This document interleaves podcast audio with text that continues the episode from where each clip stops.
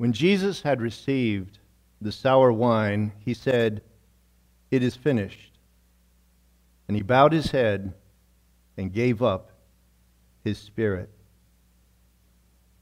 The words, It is finished, are the English translation of one Greek word, tetelestai. Alistair Begg writes that this one word contains an ocean of meaning in a drop of language. On this Good Friday, I want us to wade into that ocean of meaning just a little bit, where we certainly find three magnificent truths.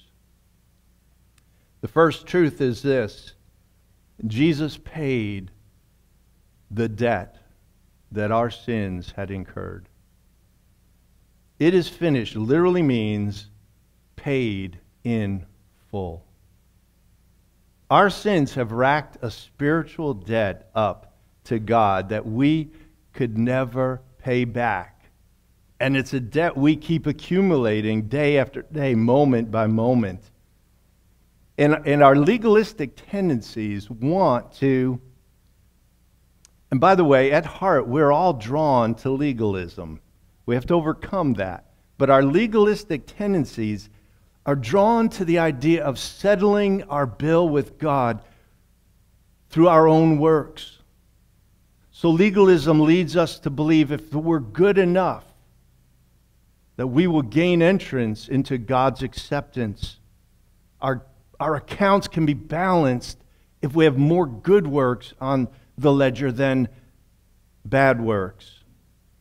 Or our legalistic tendencies believe if we are really religious, and we're, we're very spiritual, that we can earn God's approval. Legalism even whispers a strange kind of competition into our ear, our souls, that we don't have to be perfect to be accepted by God. We know we'll never be perfect. But if we can be better people than most people, if we can be more honest than the average person, if we can be kinder to the poor, more compassionate to the hurting, more caring to the lonely, that certainly God will say, He's, she's better than most. You have earned your salvation.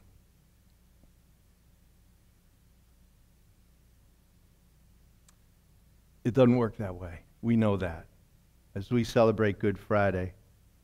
The Bible tells us God doesn't grade on a curve. God has one standard, one standard perfect sinlessness, perfect holiness. That is His standard. And by that standard, Isaiah tells us that even our good works are like filthy rags to God. Nothing we could ever do, nothing we could ever offer, could ever pay the debt that we owe to God. So we stand before God with an infinitely huge debt and empty hands and no means to pay that debt back. On the cross, Jesus said, Tetelestai. It is paid in full. In Jesus' day, they used to take bills and they used to write tetelestai across the bill, and it meant paid in full. This bill is settled. The debt that our sin has incurred was paid in full by Jesus on the cross on that first Good Friday. And when we place our faith in God and in Jesus Christ, God sees our debt as paid in full by his Son's death on the cross. On that day when the Christian stands before God and the ledgers are opened and our infinitely massive debt is brought before us, and we stand there with empty hands, no way to pay it back. What we will find on that day is Jesus standing forward for us and saying, Father, I have paid this debt in full with my blood. It is finished. It is paid in full. And the Father will say, You are fully forgiven and you are fully righteous. Your debt has been paid in full. We owe nothing further to God for our sins, for it has been paid. The debt has been paid in full. A second ocean of meaning we find in this drop of language is this Jesus drank the cup of God's wrath to the very bottom, to the dregs. You'll remember that in Gethsemane, Maundy, Thursday, Jesus prayed with agony that if it be your will, Father, take this cup from me. What cup? What was in the cup? Let me just say this it's not his death on the cross that was in the cup. That is not what caused him to sweat blood, to agonize in the Garden of Gethsemane. Many, many brave men and women have faced excruciating deaths with a cheerful heart.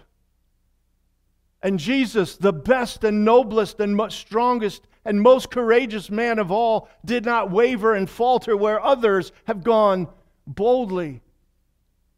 It wasn't his death on the cross that was causing Jesus such distress of heart.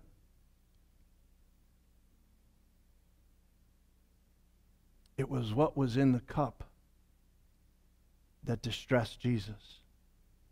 What was in that cup? We see throughout Scripture that this cup is the cup of the wrath of God over sin. Jeremiah 25, verse 15 through 17 says, For thus says the Lord, the God of Israel, Take this cup of the wine of wrath from my hand and cause all the nations to whom I send you to drink it. The cup of God's wrath.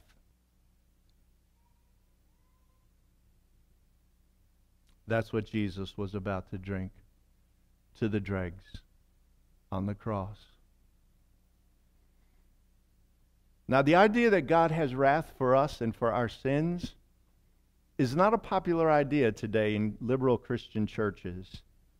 Many teachers are mocking that idea and moving away from that idea, comparing God pouring out his wrath on Jesus for our sins as some kind of cosmic child abuse. They portray it as an angry God who needs to be placated and Jesus stepped forward and said, Father, don't take it out on them, take it out on me.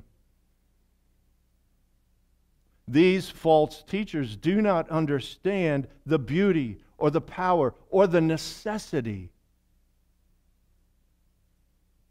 of the cup of God's wrath being emptied.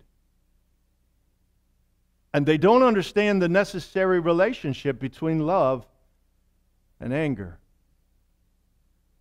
Moral outrage against evil is as vital to love as compassion is to love.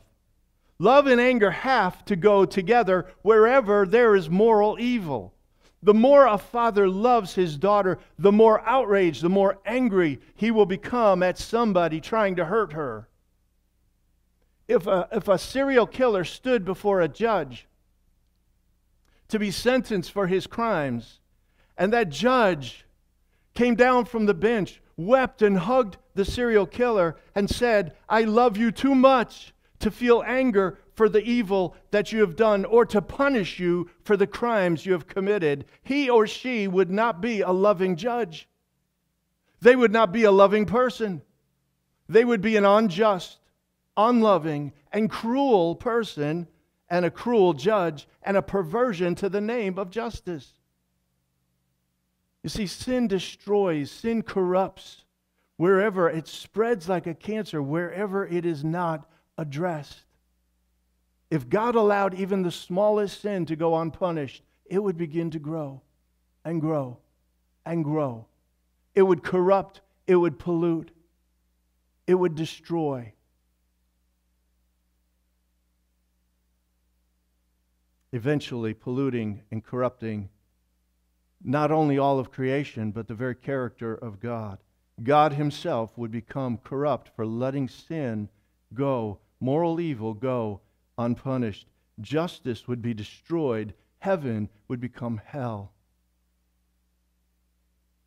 God is so loving that He has righteous wrath against sin, and it has been stored up over history in a cup the cup of His righteous, loving, good wrath. It's a terrifying cup, but it's also a good cup. And I want us to remember something else as we consider this cup. The Father, the Son, and the Holy Spirit are one God, not three gods. So the wrath is the Father's wrath, and the Son's wrath, and the Spirit's wrath, not the Father's wrath only.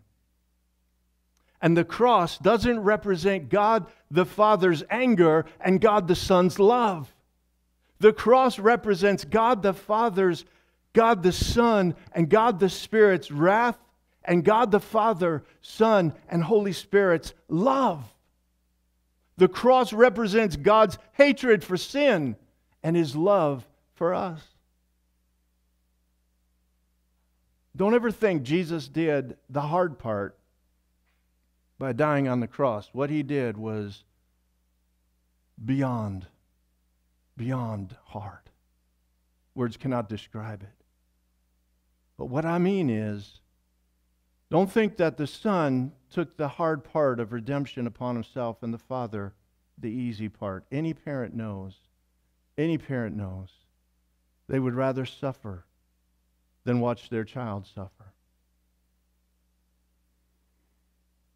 God the Father, who has loved and delighted in his Son from everlasting, eternity past, for him to turn his face away from his Son and pour out the cup of his wrath for our sins upon his Son, well, it was intensely painful for the Father, and therefore intensely loving as well, because he did it out of love for us. As the sky darkened and God poured out his righteous wrath on Jesus, and Jesus willingly drank it to the dregs, not one drop of wrath for our sins was left in the cup. Not one drop. When we believe in Jesus, we are rescued from the wrath of God by the love of God. Because it wasn't God's wrath that hung on the cross, that hung Jesus on the cross. It was God's love as Alicia just read. Romans chapter 5, verse 8. But God demonstrates his love, his own love, for us in this. While we were still sinners, Christ died for us. Since we have been now justified by his blood, how much more shall we be saved from God's wrath through him? Hallelujah. Hallelujah. For if, while we were God's enemies, we were reconciled to him through the death of his Son, how much more, having been reconciled, shall we be saved through his life? Second drop of or ocean of meaning is that Jesus drank the cup of God's wrath to the very dregs. And finally, it is finished assures those who trust in Jesus that we have been rescued from hell and saved for eternity. Isn't that good news? Isn't that wonderful news? Listen, I, I, I love Alistair Begg's quote. There's, a, there's an ocean of meaning in a drop of language. But in that ocean of meaning, here are some meanings you will not find in the entire ocean. It is finished does not mean I've done my part and now it's up to you. That meaning is not in that ocean. It doesn't mean I've done all that I can do. I hope it's enough. That meaning is not in that ocean. Our salvation has been fully accomplished by Jesus' death. The resurrection assures us of that. God's wrath was completely satisfied. He was completely satisfied with all that Jesus bore on the cross Why he raised him, and we'll celebrate that Sunday. Jesus saved us from hell, from hell, and for eternity. Our part is to believe in Jesus. Our part is to look to Jesus. Look to Jesus. Trust in Jesus. And when we trust in Jesus Christ as our Savior, we are saved. We're not maybe saved. We're not hope we're saved. We're not saved if we, you know, just do enough right to add to what Jesus did. All that is necessary to save us was done on the cross. And all we do is trust in Him and look to Him. We are saved. No doubt, no question. Someone might say, but I still fall into sin. Yes, but Jesus paid for that sin in full. Someone says, but I don't walk with God as closely as I ought to walk. Yes, but you aren't saved by how closely you walk with God. You are saved by the finished work of Jesus Christ on the cross. Someone says, I don't love God as deeply as I should. Yes. But you are not saved by how much you love God. You are saved by how much God loves you. It's how much God loves you that has saved you. We just look to Christ and trust in Him. When Jesus was asked how much He loves us, He spread His arms wide open on the cross and said, I love you this much. The cup of God's wrath has been emptied. The debt we owed to God for our sin has been paid in full. And we by trusting in Christ, have been saved from death and for eternity. Praise Him for that. It is finished. Father, we thank you for what you, your Son, and the Spirit have accomplished for us. And we give you the praise, the love, and the glory. In Jesus' name.